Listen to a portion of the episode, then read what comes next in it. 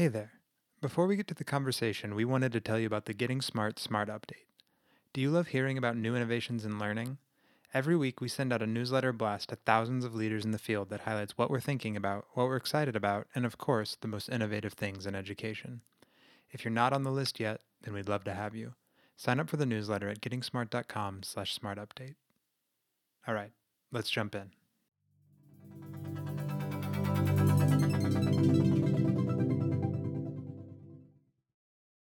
You're listening to the Getting Smart podcast, where we unpack what is new and innovative in education. I'm your host, Jessica, and today Tom sits down with Briony Chown, Director of High Tech High Elementary Explorer. Briony is a seasoned educator who is passionate about creating a better future of elementary education. She is going into her sixth year as Director of High Tech High Elementary Explorer and her ninth year with the Explorer team. Let's listen in as Tom and Briony chat about what elementary schools could be, international approaches to learning, and community connected projects for young learners.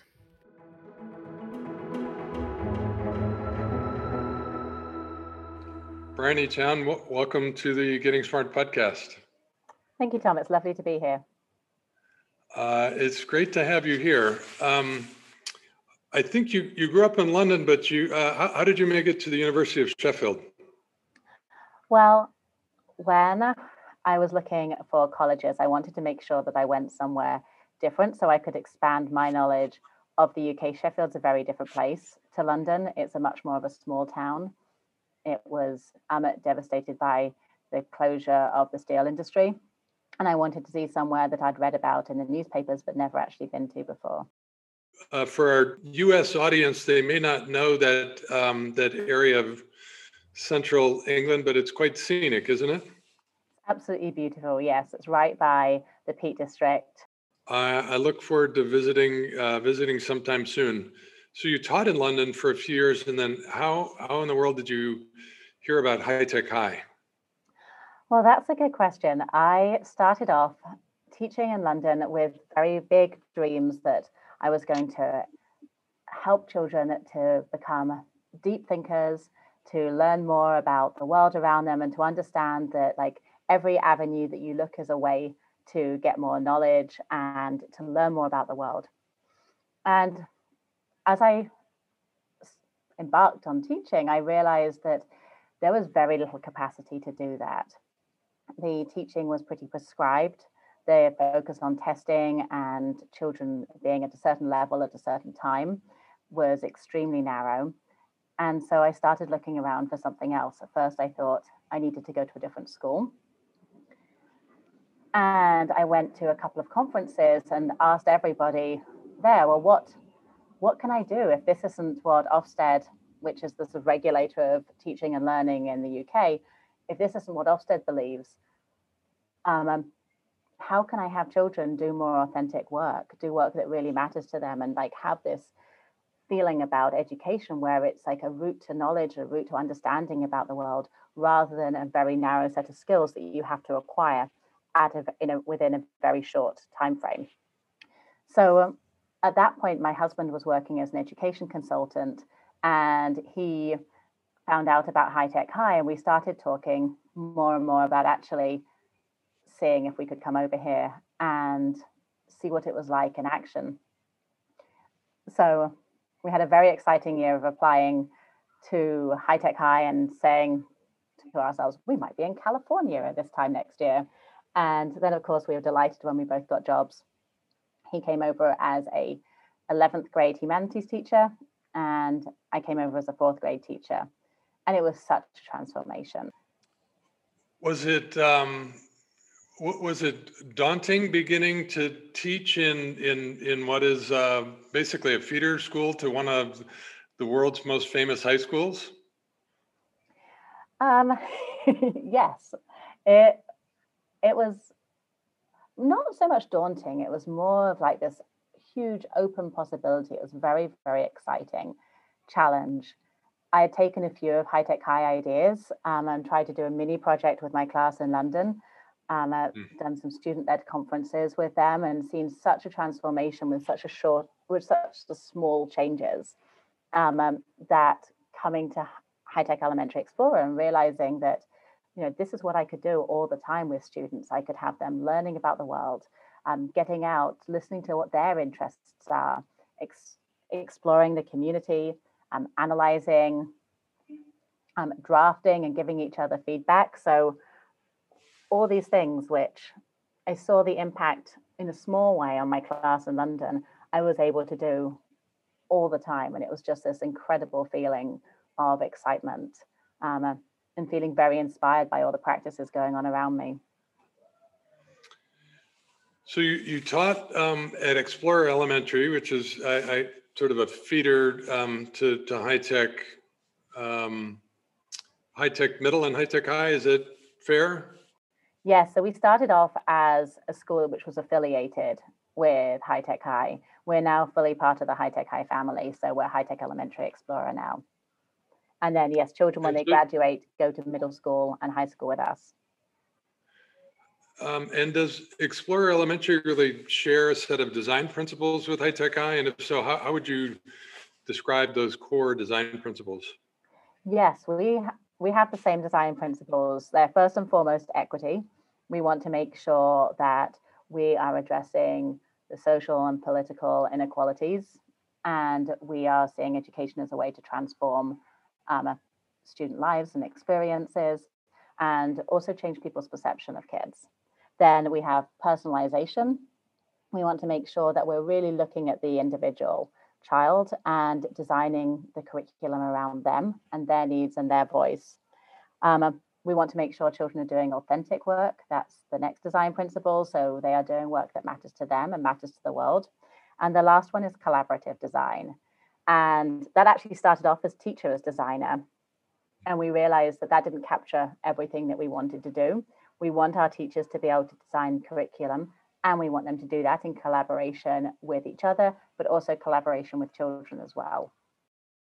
At, um, at Explorer um, Elementary, how, how do you think about priority learning outcomes or student learning goals? How, how do you describe those? What you want children to know and be able to do? We want children to I think the best way of describing it is we want children to really self actualize through doing work which is powerful, meaningful to them, authentic to them and to the community, so that they feel like and know that they are key members of not just our school community, not just the San Diego community, but also the world community as well. So we want children to be able to make changes which can contribute um, to the world. We also want them to feel very equipped to tackle any challenge. You know, we we know that there are challenges ahead um, in our society and in the world that we don't and we don't know what they are. So we want children to feel like they have the capacity to tackle anything. And some of that is knowing how to manipulate numbers and look at data. Some of that is knowing how to communicate, whether um, spoken communication or written communication as well. So we want them to be the very best that they can be. And we believe that every student has what it takes to do all of these things. Every child knows how to learn. The youngest child knows how to learn to walk. But sometimes we take that aptitude for learning when children come to school and we sort of disregard the learning that children can do by themselves and then try and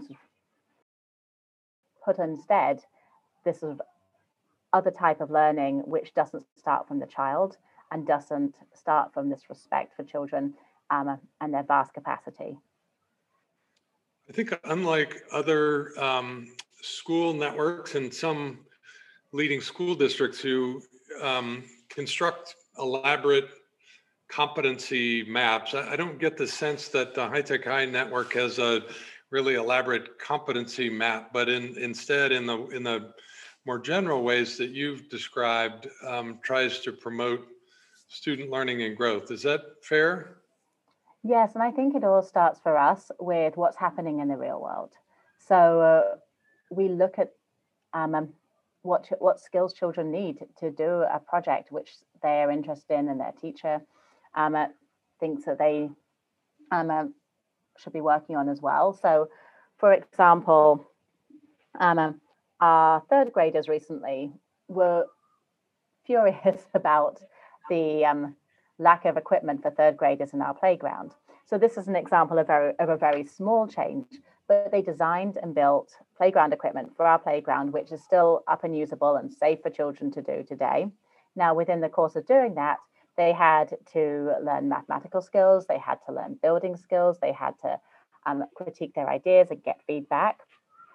And um, uh, they had to communicate, they had to persuade me and to persuade the community to pitch in as well. So we look at the skills that children need in order to achieve what they want to achieve. We set a very high bar for what they should be doing, and then we help them to get there. So it's all grounded in in what they need to learn because then the learning is really relevant for them and then it's sticky. And what um, what their individual like growth area is as well. Because of course not every child's work will look the same, but we have very high expectations of all of our children and we're constantly thinking about how we can help them to get there. Another example would be a city planning project where children redesigned a city and talked to waste management experts and talked to logistics experts and designed a city system which addressed some of the problems of San Diego. And the standards were set by the experts that they spoke to. So they spoke to people who are expert architects, they spoke to people um, who were involved in transportation. And they created a rubric of what success would look like. And they learned, and then they made sure they matched that. So we take we take tasks which are meaningful to children, which people don't always believe elementary schoolers can do, and we make sure that the standards we are setting are the standards that are out there in the community, in the real world. Many of the projects at Explorer end in a, some kind of a presentation of learning. In fact, I think some of your students have even um, published um, books and articles. Is that right? Yes, that's right. We always want to make sure that there is some kind of product which is transformational, either to the students themselves or to the community. And we will always make sure that we have an exhibition to share that work. We don't believe that the best work we do lives between the pages of an exercise book. Um, the best work that we do is something that other people see. And if we're go- saying that children can make a difference, we want to show the community that as well. So every project ends in an exhibition. At an exhibition, we invite the community in, we invite the most important people in children's lives, which are their parents, their grandparents.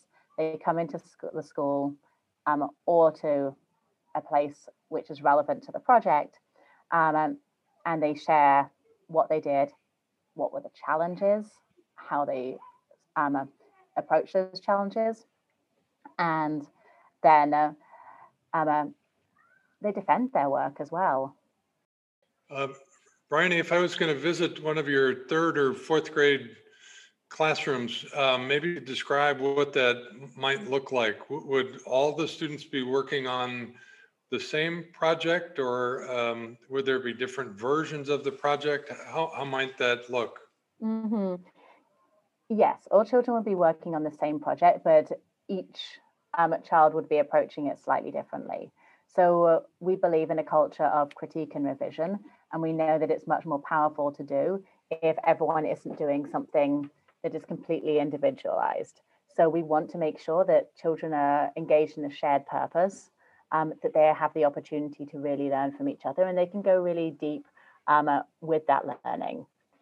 And so, um, uh, what we have found is that when children have that shared purpose, they're doing all the things which we put in place in the project. So they're going to each other and asking for critique. So if you'd walk into a third grade class, you would see children sitting around the room, some of them working individually, some of them working in groups you would see them asking each other for advice and feedback on the work that they were doing. Um, uh, you would have a hard time finding where the teacher is because the teacher is involved in the work just as much as the children is. So you wouldn't see the teacher up at the front giving directions. Of course, it looks a little bit different with COVID at the moment, but in general, um, it's always very hard to find our teachers because they're right there involved working with some children critiquing their ideas, um, helping them take the next steps towards the project that they're working on. Um, how would you, for a, a prospective parents of a kindergartner, how would you describe your approach to developing literacy? So literacy is all about communication and it's all about um, analyzing information and analyzing communication that is coming to you. So uh, uh, we just had kindergarten orientation or kindergarten welcome events recently. Um, um, and while we want to make sure that children they know how to write because you can't communicate your ideas unless you have those tools um, at your disposal. So our children um, uh, practice writing, but they write for a purpose. They ha- we have phonics instruction, and that happens for a purpose as well because we want children to be able to communicate their ideas, to share their thinking. Last year, our kindergarteners were working on a musical to share more about the bugs that they found in our garden. So we take things that are very interesting to kindergarteners and we work on well how can we make something which starts with their interests in this case bugs um, be more broadly known to more people. So it's always focused on that communication piece. It's always focused on something which um, uh, matters to the kids um, um, and helps them to expand on their ideas. What's it like to be a teacher at uh, at Explorer Elementary? Well, in my experience, it was absolutely wonderful um, uh, because you, as I said earlier, you have all this opportunity to teach um, um, into your passions and your students' passions as well, and it's it's like nothing I ever experienced in education beforehand. Um, um, I think that our teachers are phenomenally talented. They work incredibly hard to hear student voices, to design experiences um, for children that um, uh, really capture their imaginations and bring out all of their different skills. So it is an experience. It is it's hard work because you, I think you never switch off because it's so close to your heart what you're doing. But it is absolutely wonderful. How do your teachers experience community, both within your school, but also within the network? So we meet to collaborate several times a week. Teachers um, um, collaborate during their planning time, and we want to make sure that teachers have that time not just to think about the what of their classroom, but also the why of their classroom, so that people are learning from each other. Of course, we learn from each other by looking at student work. We learn from each other, we tune out the projects that we do. And what we mean by that is that when a teacher has a project idea, they bring it to their colleagues and they ask for feedback. So they share that they're thinking about doing a project about X and they share some ideas about it that they're thinking of. Uh, people ask them questions and then they remove themselves from the conversation and just listen to their colleagues discussing it. And it's such a inspiring process because you get so many ideas. And we want to make sure that every project that we do um, contains the genius within all the staff from all the staff within the school. In, in what ways do you um, engage parents, inform parents? How, how ideally are they involved? There are so many different ways. I would say the most powerful one is exhibition. So when parents come in to see the work, that's when that like the penny drops and like it clicks into place like oh this is what you're doing with my student with my child and um, this is where you're going to so we always say when a new family joins us, like the relationship deepens after they've come to one of our exhibitions. However, there's multiple um, touch points along the way before that. So um, uh, we share the project with parents. Sometimes we even tune the projects with parents as well because we want to get their feedback. And then one of my favorite pieces is inviting parents in as experts. So I remember in my fourth grade classroom, and this happened recently with the third grade playground project, we had some I had a child whose dad had had a really hard time at school, and he really hadn't stepped foot into the building since his son had come to school because his own experiences of school had been so negative. And my class at the time were doing a project where we were building um, screens and different items of furniture um, for a project around the refugee experience and the immigration experience. And so I put out a call to families asking if anyone was a woodworking expert. And we had several families come in who's had never seen themselves as experts, had seen themselves as being very separate from school. And they came in and taught the students. And I heard from the parents and from the children how transformational it was to see their parents coming in and teaching other children and seeing their skills valued as well.